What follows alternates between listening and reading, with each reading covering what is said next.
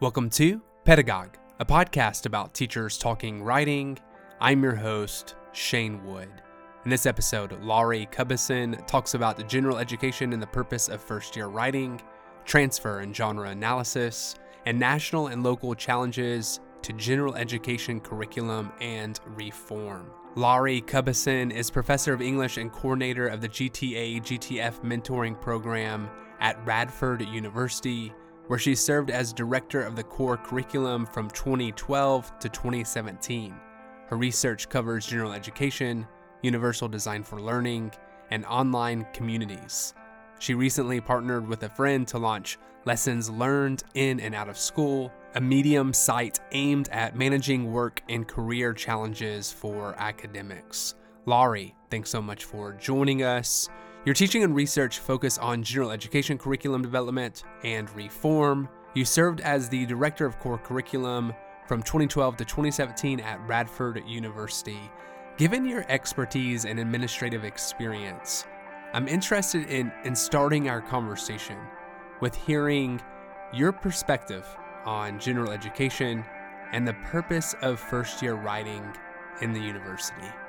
I suppose that my experience in gen ed causes me to to lean into instead of away from first year writing as a service course. There's always been this kind of tension within the field over that service designation, but I think there's value to that, especially in looking at it in relation to general education. I sort of see first year writing as the counterpart to the introduction to the university classes that are often run through student success or uh, new student programs, that sort of thing, that are introducing students to the academic side of the university. And I see it as a foundation for academic success within the context of their general education program, their major. There's a lot of setup I think, that goes on in first year writing, even apart from the writing instruction. So, how I approach first year writing has a lot to do with making those connections explicit to students. Okay, here's what you're going to write in here, and here's how that connects to what you're going to write in your history class, in your philosophy class, in your marketing class, in your engineering class, kind of always trying to make that explicit. So, to follow up with your approach to teaching writing, I'm curious as to what this looks like more specifically.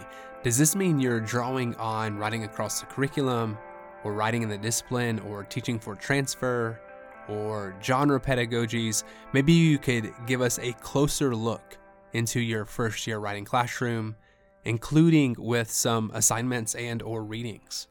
So transfer is important. And I was trying to figure out a a terminology to use to describe my pedagogy. In some ways, it's kind of cognitive genres.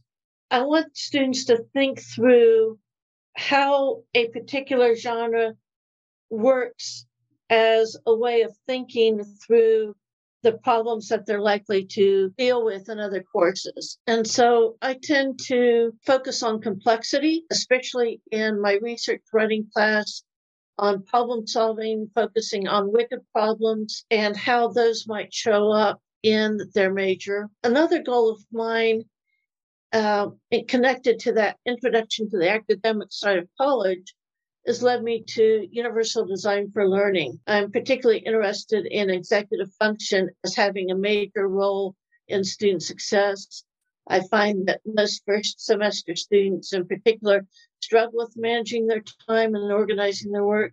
Some of it's due to learning disabilities, others just lack experience in organizing their own work, or they struggle with the difference between how their high school and college courses are set up.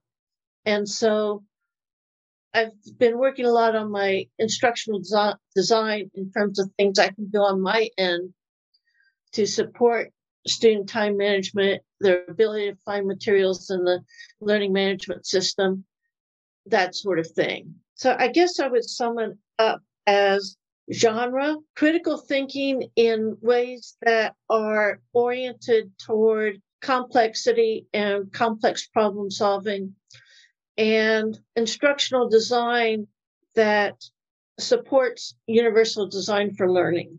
You mentioned transfer as one key aspect of your approach to teaching.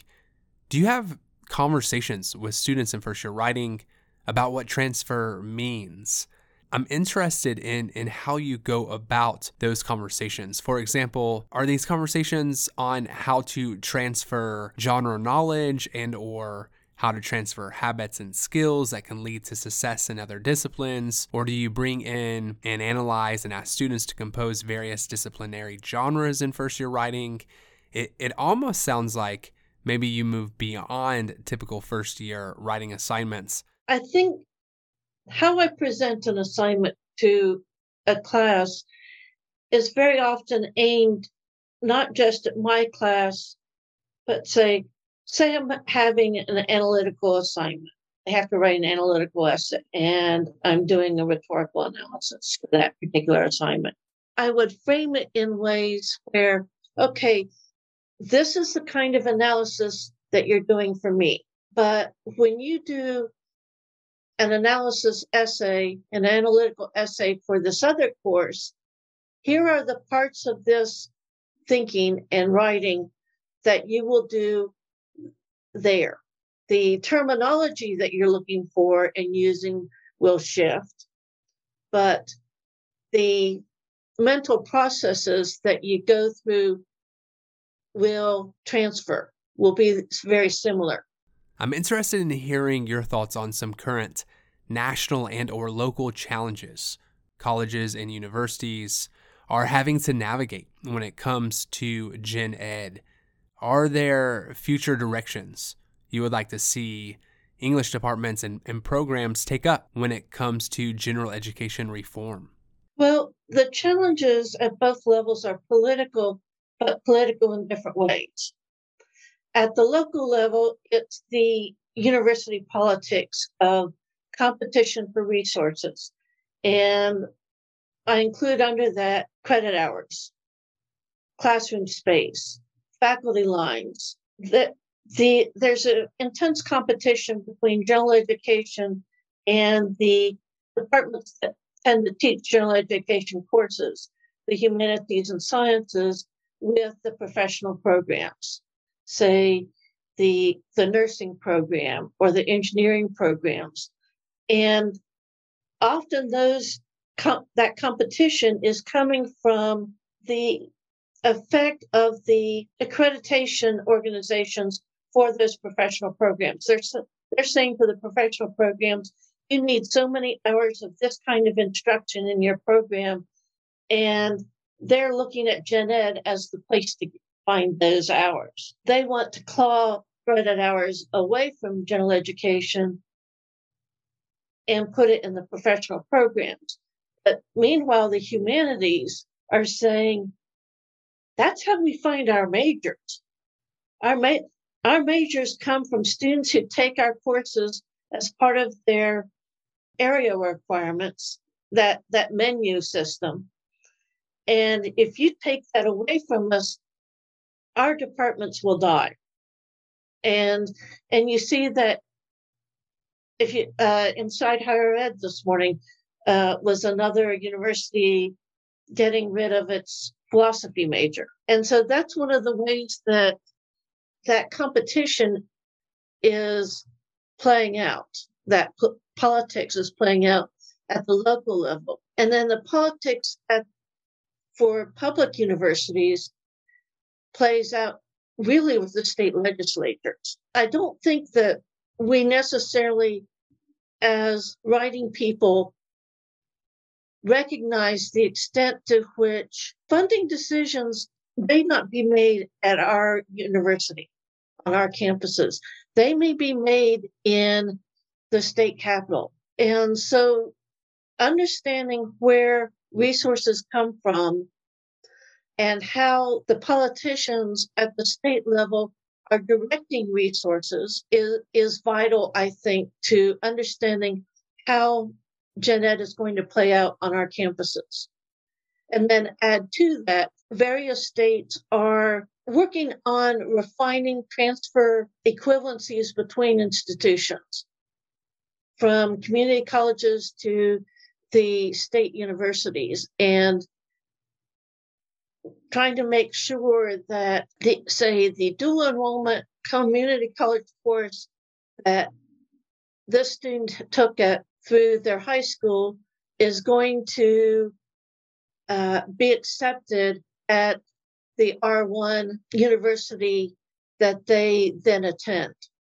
Well, some of the R1 universities don't want to accept that community college school enrollment course taken through the high school, but it's being sold to by the governor and legislators of this is a way to parents as this is a way to reduce the cost of your child's college of education. And so there's the funding element of what's going on at the state level.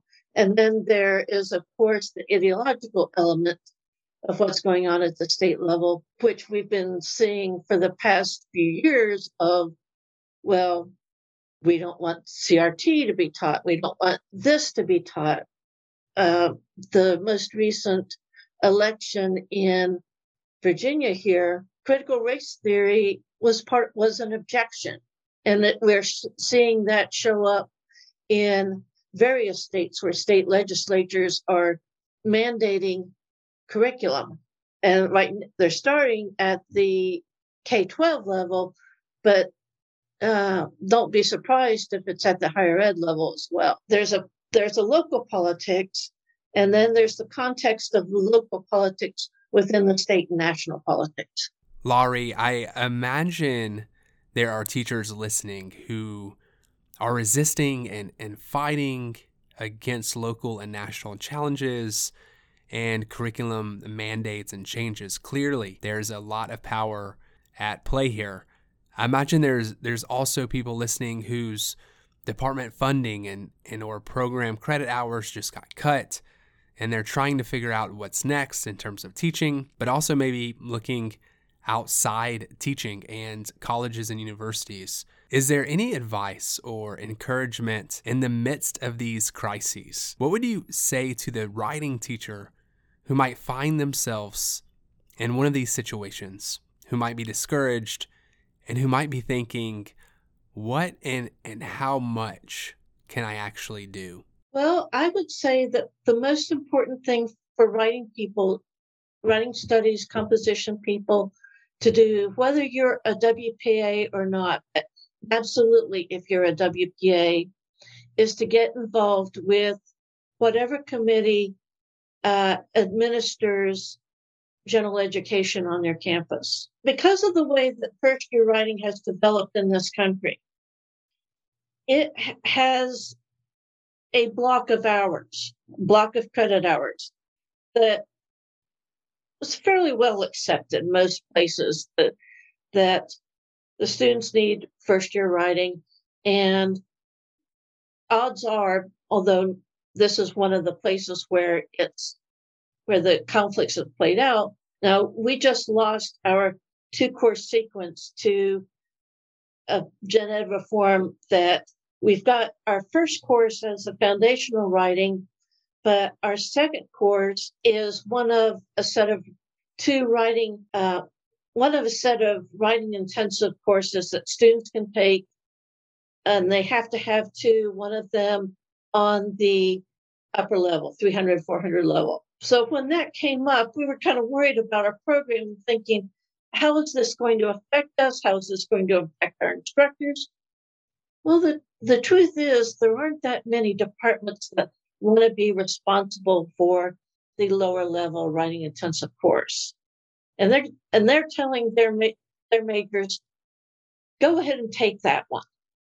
We'll give you another writing intensive course uh, for a senior seminar or in the upper division of the major. But there are departments that are saying, no, we want all of their our majors writing intensive requirements in our major.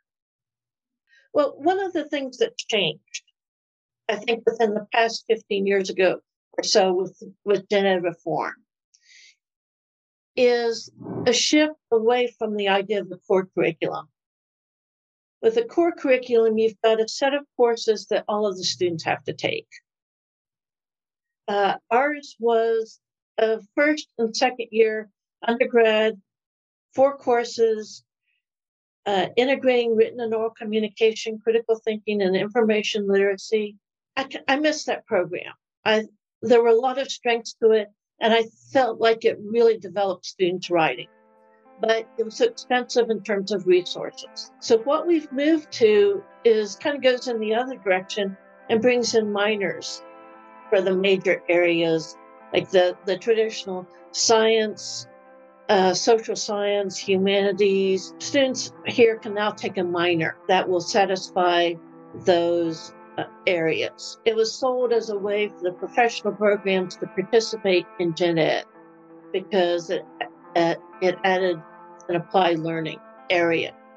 And so, and eliminated the traditional menu style gen ed that probably you took as an undergrad, I took as an undergrad. Basically, it's kind of the model for a long time. What I saw when that when those discussions were happening was that the professional programs were exerting their power, getting back to the idea of power in university politics, in ways that the traditional liberal arts departments couldn't match. How are students experiencing this model and shift away from the traditional GEC structure in your institutional context at Radford University? They seem fairly positive, but it's here at the beginning, so it's it's hard to tell whether or not that will stay positive in a year or so. Uh, but I think they do have a sense that um, they have more choice. They, we have a lot of minors now, and the the departments with gumption who might have been expecting to get their majors through the menu system are figuring out how to attract students through working with each other to develop really interesting minors. Uh, we have a health humanities minor now, for instance, that students can take, and it can not only meet uh, some of the writing intensive requirement, but also the requirement for uh, expression. Uh, looking at what our fellow departments, English is doing pretty well, especially with the writing intensive courses that we offer and the willingness of other departments to have us offer those writing intensive courses We our uh, second semester first year writing, through our creative writing course, our professional writing courses. What I'm seeing happen with some of the other programs is that they're seeing the minor as a way to keep themselves relevant and serve more students more deeply